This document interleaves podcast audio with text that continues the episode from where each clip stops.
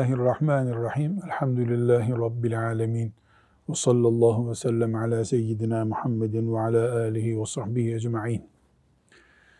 Müslümanın karakterini oluşturan ahlak ve insanlık anlayışını gösteren tavırlarından birisi de bağışlayıcı olmasıdır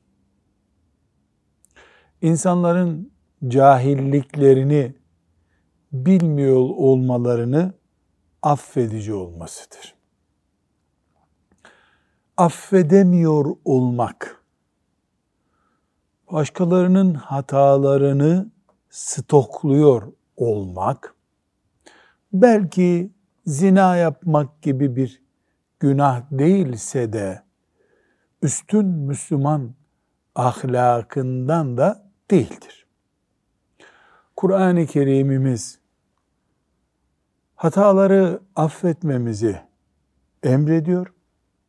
Cahillere ayak uydurmamamızı emrediyor. Bir baba çocuğuna karşı cahildir, hayatı tanımıyor, yapabilir deyip affetmelidir. Muallim, öğretmen talebesini affedebilmelidir. Eşler birbirlerine müsamaha ile davranıyor olabilmelidirler. Müslüman ahlakı gereği. Hoca camideki cemaatinin bilmeyebileceğini kabul etmelidir. Herkes kanuni haklarını yüzde yüz ister. Ufak sürçmeleri, hataları bağışlamaz ise böyle bir toplum çok çelik pençeli bir toplum olur. Bu toplumda belki insanlar haklarını yedirmemiş, affetmeyerek yiğitliklerini korumuş olabilirler ama o toplumun insani kimliği, gerekli merhamet düzeyi de kaybolmuş olur. İnsanların birbirlerine karşı affedici olabilmeleri Müslümanlığın gereklerindendir. Şimdi hadisi şerifler okuyacağız. Resulullah sallallahu aleyhi ve selleme ait tavırlar ve sözler dinleyeceğiz. Biz bir Müslüman olarak Peygamberimiz sallallahu aleyhi ve sellem böyleydi. Ama biz onun gibi yapamıyoruz. Hangi konuda deriz? Hangi konuda deriz? Diyebiliriz. Dememiz doğru olur mu? Peygamberimiz sallallahu aleyhi ve sellem çocuklarına torunlarına, küçük çocuklara, eşine, kadınlara, yaşlılara karşı bir tavır sergiledi. Bunlar örnekler biliyoruz biz. Hem onun ümmetinden olmak, onun girdiği cennete girmek hedefimiz olacak. Hem de bir türlü onun bu karakterini kendi karakterimiz haline getiremeyeceğiz. Demek ki bizim biraz daha eğitim görmemiz, biraz daha kendimizi zorlamamız şart olur o zaman. Şimdi Nevevi rahmetullahi aleyh bir bölüm açmış. Hatalar bağışlanmalı, cahillikler de affedilmeli. Bu bölüme ait ayetler var hadis-i şerifler var okuyacağız. Fakat bu bağışlanma normal şartlarda yani sürçme denebilecek, ufak hata denebilecek şeyler içindir. Yoksa cana mal olan, ağır mal zayiatı getiren şeyleri affetmek bir ahlak çeşidi olmayabilir. Yani enayilik de doğru değil. Çocuğun hatası affedilir.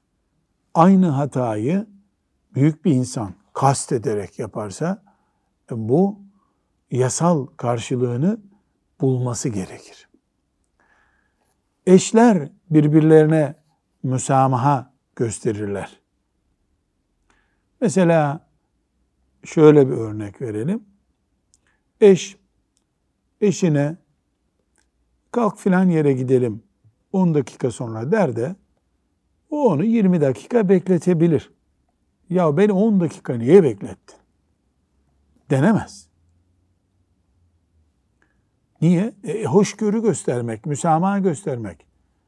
Eşin hazırlanması için vakit gerekiyordu. Ne bileyim bir mazeret bulunur buna. Ama bir uçak yolcuları hazır. Pilot arkadaşıyla Nescafe içecekmiş restoranda. Onun için onu bekliyoruz. Burada hoşgörü gerekmez. Bu hoşgörülük bir konu değil. Burada yasal hak ne gerektiriyorsa o, o yapılır. Yani iki nokta arasında hoşgörü benzerliği yok. Mesela çocuk yaramazlık yaptı. Topunu attı. Cam kırıldı. Bunu savaş konusu yapmak gerekmez. Çocuğun babası camı taktırır. Hatta yakın bir komşuysa, akraba komşuysa babasına bile haber verilmeyebilir. Ama holigan mı deniyor sokaklarda paldır küldür gayri insani bir şekilde gürültü yapanlar o polise ihbar edilmeli. Çünkü toplumun delice huzuru kaçırılan bir iş o. O çocukluk değil. Orada müsamaha etmek.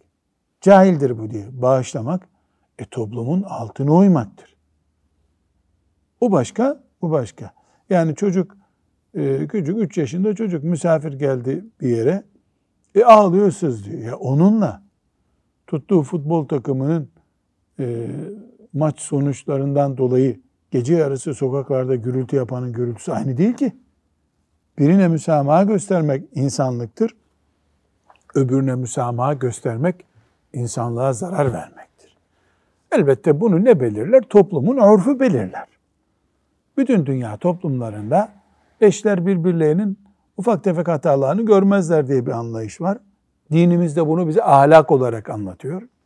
Çocuğa e, azarlama yapılmaz ufak tefek hatasından dolayı. Bu dinimizde buna ne diyor? Bu Allah'ın razı olacağı sevap bir iştir. Gönlünü kırmazsanız çocuğun diyor. Evet. Şimdi ayet-i celileleri önce okuyalım sonra hadis-i şeriflere geçeceğiz inşallah. Sen af yolunu tut, iyiliği emret ve kendini bilmezlere aldırma. Allah'ın emri Araf suresi 199. ayet tekrar söyle. Sen af yolunu tut. Sen af yolunu tut. Yani senin tuttuğun yol af yolu olsun. İyiliği emret ve kendini bilmezlere aldırma. Yani iyiliğinde tanıtıcısı olacak Müslüman. Sırf kendisine iyiliğini saklıyor. E, kudreti yettiği kadar, sesi ulaştığı kadar Müslüman iyiliği de tanıtacak. Ama kendini bilmez cahil birisinin seviyesine düşmekte Müslümana yakışmaz. Hicr suresinin 85. ayetinden okuyalım. Şimdilik onları bağışla, kendilerine güzel davran. Yani onları bağışla dediği Allahu Teala'nın Mekke'dekiler değil mi? Yani Peygamber'e karşı aleyhissalatü vesselam e, hiç insani olmayacak şeyler yaptıkları halde sen bağışla onları diye. Çünkü Peygamber sallallahu aleyhi ve sellemin makamı yüksek bir makam. Onun affedeceği şey de çok yüksek. Bu bize de nasıl yansıyacak? Şöyle yansıyacak. Bir baba, bir Müslüman ufak tefek çocuk hatalarını affedecek. Yaşlanınca, hacca gidince, daha ilim sahibi olunca affettiği şeylerin oranı da yükselecek bu sefer. Sen yükseldikçe yani sevabın, ka kabiliyetin, ahlakın yükseldikçe bu arada affettiğin şeylerin de hacmi yükseliyor olacak orantılı bir şekilde. Nur suresinin 22. ayetinden oku. Onları bağışlasınlar, kusurlarına bakmasınlar. Allah'ın sizi bağışlamasını arzu etmez misiniz? Ya bu çok güzel bir söz. Yani bağışlayın, kusurları görmeyin ki Allah da sizin kusurlarınızı görmesin. Yani bir Müslüman istiyor ki hep Allah beni affetsin. E güzel, Müslüman böyle bekler. Ama kendisi hiç affetmiyor. Bu bir çelişki. Affetmeyen niye af bekler ki? Dedirtmemeli Müslüman. Ali İmran suresinin 134. ayetinde İnsanları bağışlarlar, Allah iyilik edenleri sever. Kimmiş bu insanları bağışlanlar? Takva, Takva sahibi. sahibi insanlar. Allah'tan korktuğunu hakkıyla Müslüman olduğunu söyleyenler bağışlayacaklar. Ama dediğimiz gibi bağışlanır şey var, bağışlanmaz şey var. E, bunu da toplum belirliyor. Evet, e, Şura suresinin 43. ayetinden Kim sabredip bağışlarsa bu ancak büyüklerin yapabileceği değerli bir davranıştır. Evet. İnsanların bağışlanma konusu söz edilince dikkat etmeleri gereken bir husus. Bağışlamayı Allah bize öğüt olarak veriyor. Bir Müslüman kendisi Allah beni bağışlasın diye umutla yaşıyorsa ki başka türlü Müslüman nasıl yaşayacak?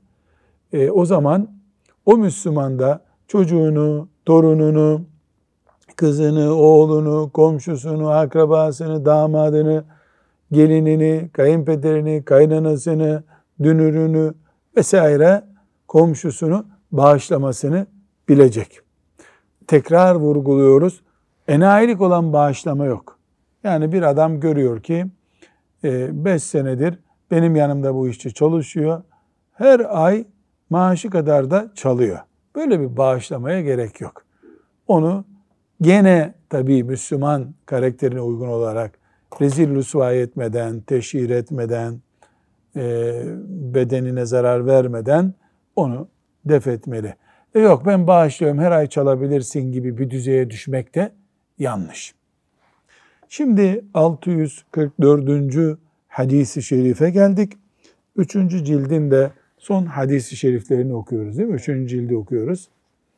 Bu hadisi şerifte Ayşe anamız radıyallahu anhanın bir hatırasını dinliyoruz. Ee, hatıra Resulullah sallallahu aleyhi ve sellem e, kendisine zor gelen gün hangisidir diye e, insanlarla olan ilişkisinde bir soruya cevap veriyor. Ayşe anamız da radıyallahu anha bu sorunun cevabını bize taşıyor. Şimdi hadis-i şerifi dinleyelim. Ee, ara ara izahat yaparız Hafız Salih. 644. hadis-i şerifi okuyalım. Ayşe radıyallahu anhadan rivayet edildiğine göre bir gün Peygamber aleyhisselama Uhud gazvesinin yapıldığı günden daha zor bir gün yaşadın mı diye sordu. Eşi Ayşe anamız Efendimiz sallallahu aleyhi ve sellem'e soru Uhud gazvesinden daha zor bir gün yaşadın mı? Niye o gün zor? E 70'ten fazla sahabi şehit oldu. Efendimiz sallallahu aleyhi ve sellem yara aldı. Yani İslam böyle hani günlük lisanla söyleyecek olsak geldi gitti. Hayatla ölüm arasında geldi gitti İslam. Zor günleri hatta e, müşrikler Muhammed öldü diye bir şaya çıkardılar. Ashab-ı kiram üzüldü, kahır oldu. Ya bu büyük bir gündü. Yıllar sonra Ayşe anamız e, o günden daha zor bir günün var mıydı diye soruyor. Resul-i Ekrem sallallahu, Sallallahu aleyhi ve sellem şöyle cevap verdi. Evet, senin kavminden çok kötülük gördüm. Yani senin kavminden buyurduğu bu Araplardan. Bu kötülüklerin en fenası onların bana Akabe günü yaptığıdır. Akabe günü neresi? Taif. Taif'e Hatice anamızın vefat ettiği sene hani Taif'e gidiyor Efendimiz sallallahu aleyhi ve sellem o günü kastediyor. Taifli Abdükülal'in oğlu İbni Abdüyali ile sığınmak istemiştim de beni kabul etmemişti. Yani oraya gitti Mekkelilerden koruyun beni dedi. Evet. Ben de geri dönmüş derin kederler içinde yürüyüp gidiyordum. Karnu Sealibe varıncaya kadar kendime gelemedim. Orada başımı kaldırıp baktığımda bir bulutun beni gölgelediğini gördüm. Dikkatlice bakınca bulutun içinde Cebrail aleyhisselamı fark ettim. Cebrail bana seslenerek Allah Teala kavminin sana ne söylediğini ve seni himaye etmeyi nasıl reddettiğini duymuştur. Onlara dilediğini yapması için de sana dağlar meleğini göndermiştir dedi. Yani nasıl olduğunu Allah bilir tabi. Yani geliyor melek bu, bu hainler, bu cahiller sana bu kadar eziyet ediyorlar. Hani orada ne yaptılar müşrikler? Taşladılar sallallahu aleyhi ve sellem. Yanında kim vardı Efendimizin sallallahu aleyhi ve sellem? Zeyd vardı. Yani yaralandı. Zeyd'in ayakları kan içinde kaldı. Efendimiz sallallahu aleyhi ve selleme belki de taşlar isabet etti. Efendimiz'e mahzun bir şekilde oturdu. Orada kimle karşılaştıydı? Ee, köle geliyor. Hani üzüm veriyor Efendimiz sallallahu aleyhi ve selleme de e, Yunus Aleyhisselam'ı tanıdığı için peygamber olduğunu anlatıyor. Yani bir köle onu anlıyor da koca aa adamlar anlamıyorlar. Bu sahnede melek dağlar meleği emrinde. Yani bu dağlar bunların kafasına e, uçsun mu ne istiyorsun gibi soruyor. Bunun üzerine dağlar meleği bana seslenerek selam verdi. Sonra da ey Muhammed kavminin sana ne dediğini Cenab-ı Hak işitti. Ben dağlar meleğiyim. Ne emredersen yapmam için Allah Teala beni sana gönderdi. Ne yapmamı istiyorsun? Eğer dilersen şu iki dağ onların başına geçireyim dedi. Evet yani müşrikler eziyet ettiler. Edep dışı işler yaptılar. insanlık dışı işler yaptılar. Melek geldi. Bunların cezasını kesebiliriz dedi. Ne hadisleri okuyoruz? Affetme, hataları görmeme hadislerini okuyoruz. Taşlar altında bırakılmış, öldürülesiye kovalanmış bir peygamber şimdi ne diyecek bakalım? O zaman hayır ben Cenab-ı Hakk'ın onların soylarından sadece Allah'a ibadet edecek ve ona hiçbir şeyi ortak koşmayacak kimseler çıkarmasını dilerim dedim. Evet. Bunları helak edelim mi ey Muhammed sorusuna ne cevap veriyor? Hayır, hayır. Bunlar inanmadılar, kabul etmediler ama belki bunların çocuklarından biri kelime-i tevhid ehli olur, iman eder. Dolayısıyla bunlar cezalandırılmasın diyor. Çünkü Peygamber sallallahu aleyhi ve sellem insanlığı kurtarmak için gelmişti. Taif'tekiler o gün o insanlardan bir kesitti sadece. Bütün insanlığı hedef edinmiş birisinin kararını bir kesit insan oluşturmaz. Bütün insanlığa ve insanlığın geleceğine baktı sallallahu aleyhi ve sellem Efendimiz.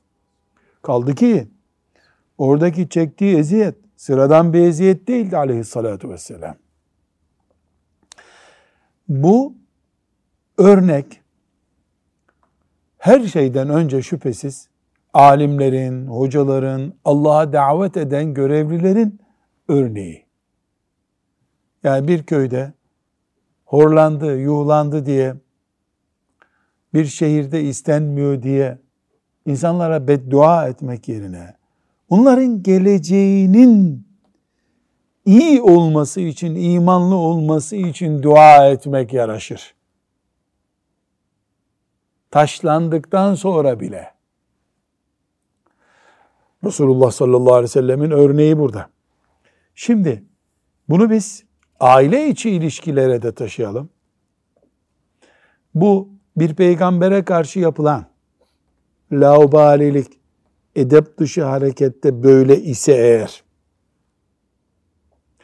yaramazlık yapan bir çocuğuna, damadına, gelinine karşı mümin nasıl olmalı? E o peygamberdi. E onun çektiği de senin çektiğin gibi değil ama. Yani bir saygı eksikliğini büyütüp büyütüp bir ailenin yıkılmasını gerektirecek düzeye taşımak da insani değil, İslamca değil. E bu hadisi şerifte gelinlerinize iyi davranın geçiyor mu? Yok. Genel karakter geçiyor. Mühim olan da bu zaten. Genel karakter geçiyor. Öyle gelindi, damattı, dünürdü bunların hepsi her hadiste geçmez. Evet. Bu hadisi şerifi Resulullah sallallahu aleyhi ve sellemin Taif'ten sonraki hadisi olayını anlatan hadisi şerifi evlerimizin bir köşesinde yazılı gibi bekleyeceğiz. Öyle anlayacağız inşallah. Bir sonraki hadisi şerife geçelim. Yine Ayşe radıyallahu anha şöyle dedi. Resulullah sallallahu, sallallahu aleyhi ve sellem Allah yolunda savaşma hali dışında ne bir kadına ne bir hizmetçiye kısacası hiçbir kimseye eliyle vurmadı. Kendisine fenalık yapan kimseden intikam almaya kalkmadı. Yalnız Allah'ın yasak ettiği, yasak ettiği şeyler çiğnenince o yasağı çiğneyenden Allah adına intikam alırdı. Şimdi hadisi şerif gayet rahat anlaşılıyor. Resulullah sallallahu aleyhi ve sellem intikam almadı. Cezalandırmadı demek yani.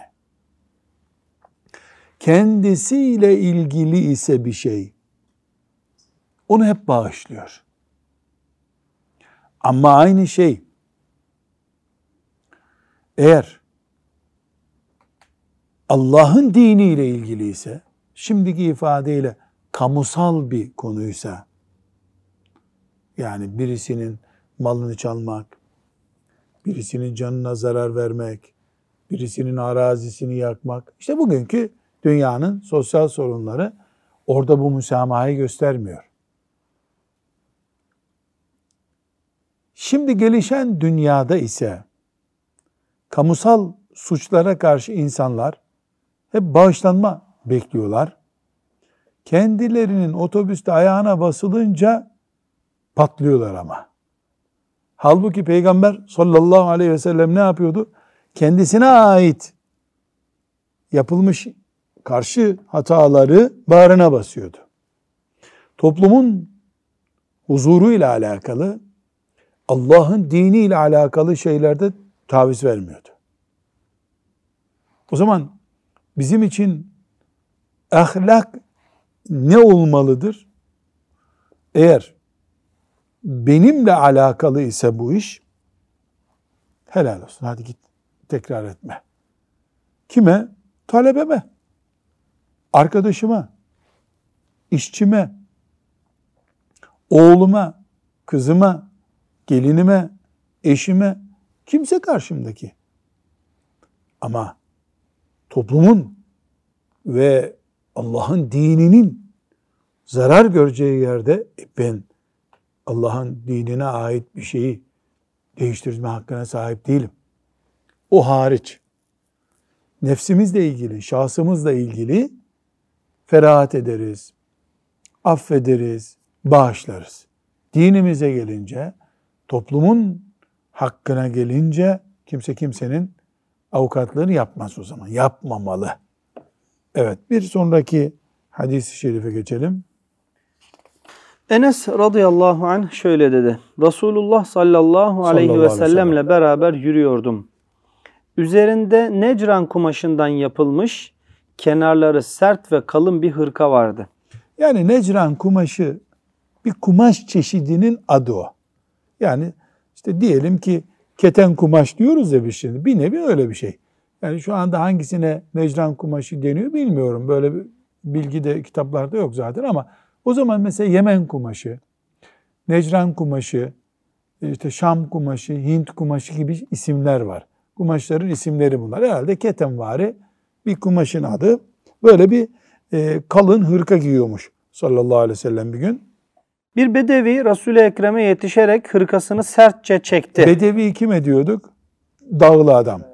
Çöl adamı yani. Kaba, saba adam. Hırkayı hızlı bir şekilde çekti. Hırkanın boynuna gelen kısmına baktım. Bedevinin sertçe çekmesinden dolayı hırkanın kenarı boynuna oturmuştu. Yani şöyle örneklendi. Bu hırka şimdi çekince bu şekilde olmuş. Efendimiz sallallahu aleyhi ve sellemin boynunu ezmiş. Bunu kime yap kime yapılıyor bu? Resulullah sallallahu aleyhi ve selleme. Kabalık mı bu? Yani kabalık bile az. Yani kabalıktan da öteye bir şey. Ve bunu kimin yanında yapıyor bu adam? Binlerce sahabesinin uğrunda analarını babalarını feda edecekleri o şekilde sevdikleri Peygamber sallallahu aleyhi ve selleme yapıyor. Evet. Daha sonra Bedevi, ey Muhammed elinde bulunan Allah'a ait mallardan bana da verilmesini söyle dedi. Yani e, Peygamber sallallahu aleyhi ve sellem ümmetinin lideri ya, işte elinde ganimet malları var, devlet malı var diyelim. Söyle bana mal versinler diyor adam. Evet, Resulullah sallallahu, Sallallahu aleyhi ve sellem Bedevi'ye dönüp güldü. Sonra da ona bir şeyler verilmesine emretti. Ya Allah, ya Allah. Bir kere adama dönüp tebessüm ediyor. Gülüyor. Çünkü kazara adama sert suratlı bir baksa ashab-ı kelam bundan ne anlayacak? Alıp adamı yere yatıracaklar bir. Bir de bu adamın iyi bir dayak yemesini ne yaptılar? Ne yaptı Efendimiz sallallahu aleyhi ve sellem? Önledi. Orada iyi bir dayak yiyecekti o adam. Çünkü onu onu affedemezdi ashab-ı kiram. Ona bir tebessüm etti. Yani ne, laf anlamayacak biri bunu. laf desen ne olacak diye herhalde gördü. Bu yetmemiş gibi adama da verin bir şeyler gitsin dedi. İşte sünnet ehli olmak, sünnete ehil olmak böyle bir şey. Buna ittiba edebildiğimiz zaman. Şimdi bir bedevi, kim olduğu belli değil, kaba saba bir adam. Ona böyle davranılıyor. Ee, kendi sulbünden bir çocuk, eşin, akraban, annen, baban, yılların komşusu, yılların arkadaşı nasıl davranılmalı ona? Ama çok e, kabaydı. E, bu da kabaydı. Bedevi de kabaydı. Demek ki Müslümanın yani deyim yerindeyse böyle anlarda ahlakı devreye girecek, freni tutacak diyoruz ya. Böyle anlarda sen farklı bir Müslüman olacaksın. Böyle anlarda senin Resulullah sallallahu aleyhi ve sellemin terbiyesinden istifade ettiğin görülecek. Her şey yatıştı. Durum düzeltildi. Geldi özür diledi. E ondan sonra sen e mecbur kaldın zaten. Yani mecbur bağışlayacaksın. Yapacak başka bir şey yok. Müslüman en kritik anda bile ahlakını devreye geçirebilen insandır. Böyle olmalıdır. Şimdi burada e, Hafız Salih, şimdi biz bu hadis-i şerifleri okuyoruz da e, şunu da e, hatırlamakta fayda var. Gençler zannederler ki bu anlattığımız güzel ahlak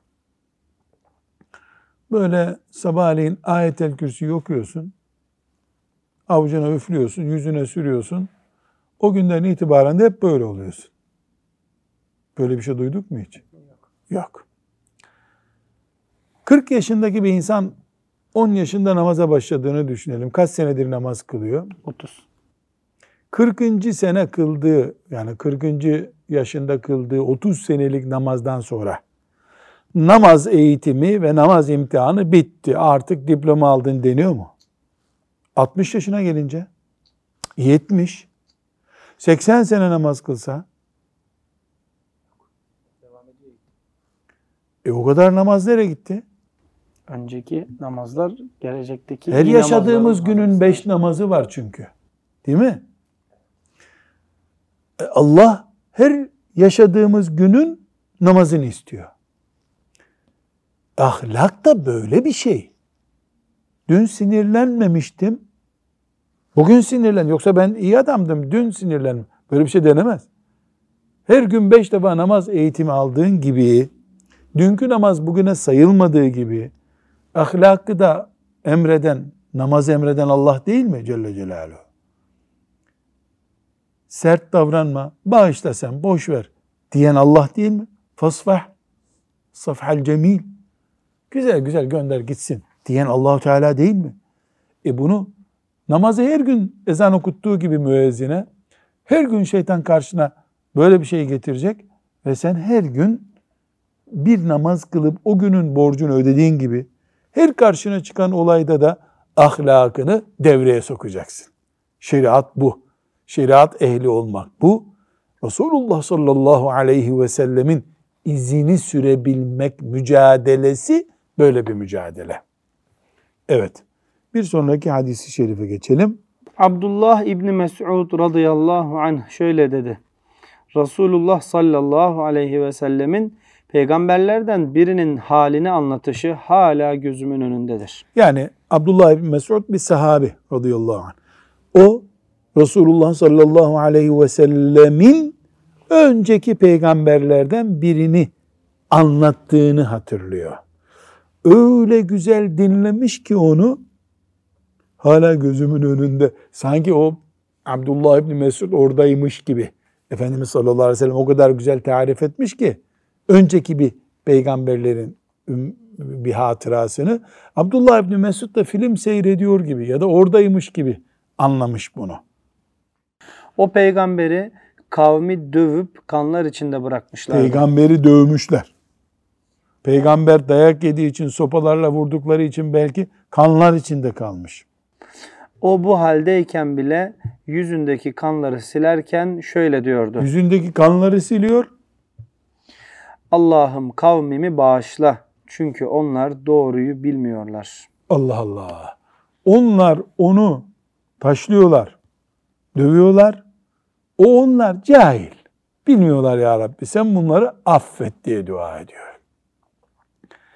Efendimiz sallallahu aleyhi ve sellem bunu bize niye anlatıyor? Abdullah bin Mesud'a niye anlattı? Peygamberlik böyle bir şey.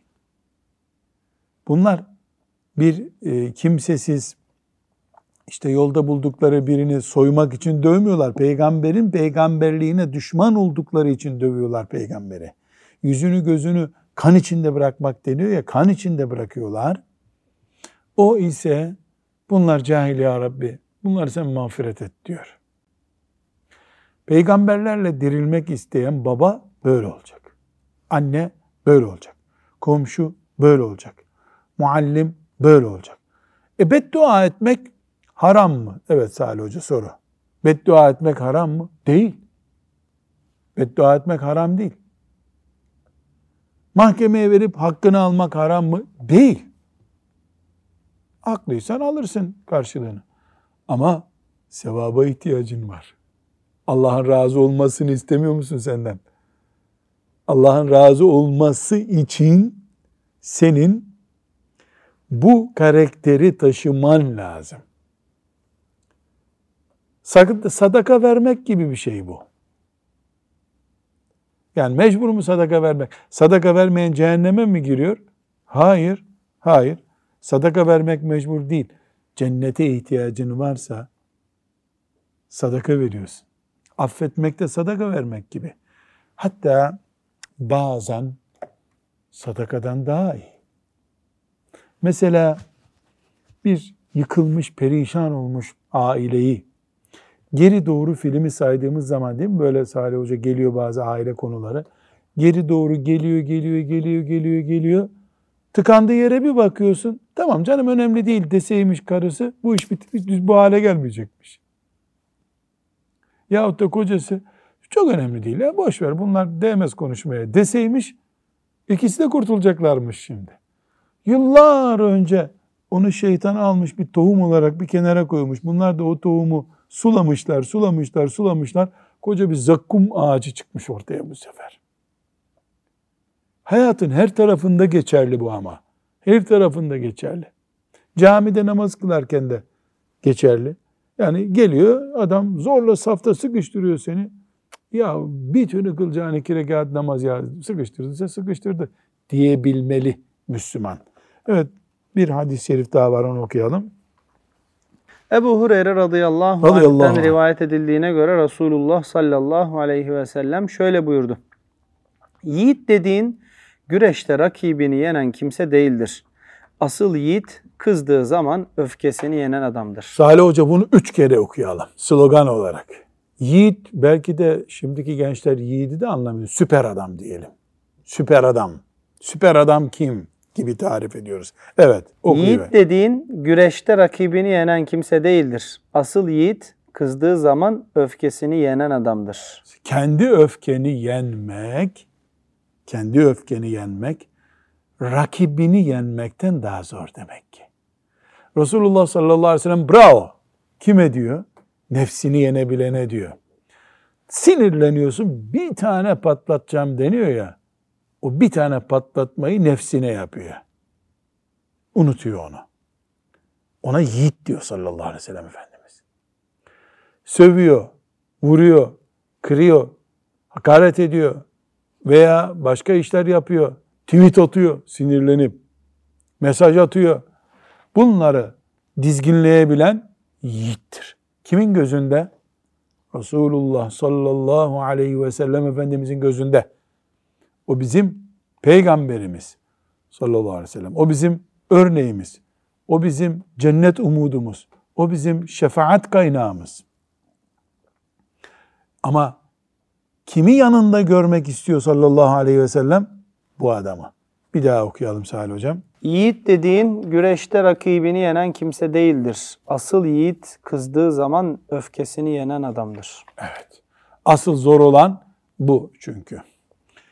Bu hadisi şerifi bir kere daha 46. hadiste ta Riyazu Salih'in başında okumuş. Geniş bir şerhine bakmıştık o zaman. Evet ve sallallahu ve sellem ala seyyidina Muhammedin ve ala alihi ve sahbihi ecma'in velhamdülillahi rabbil alemin. Thank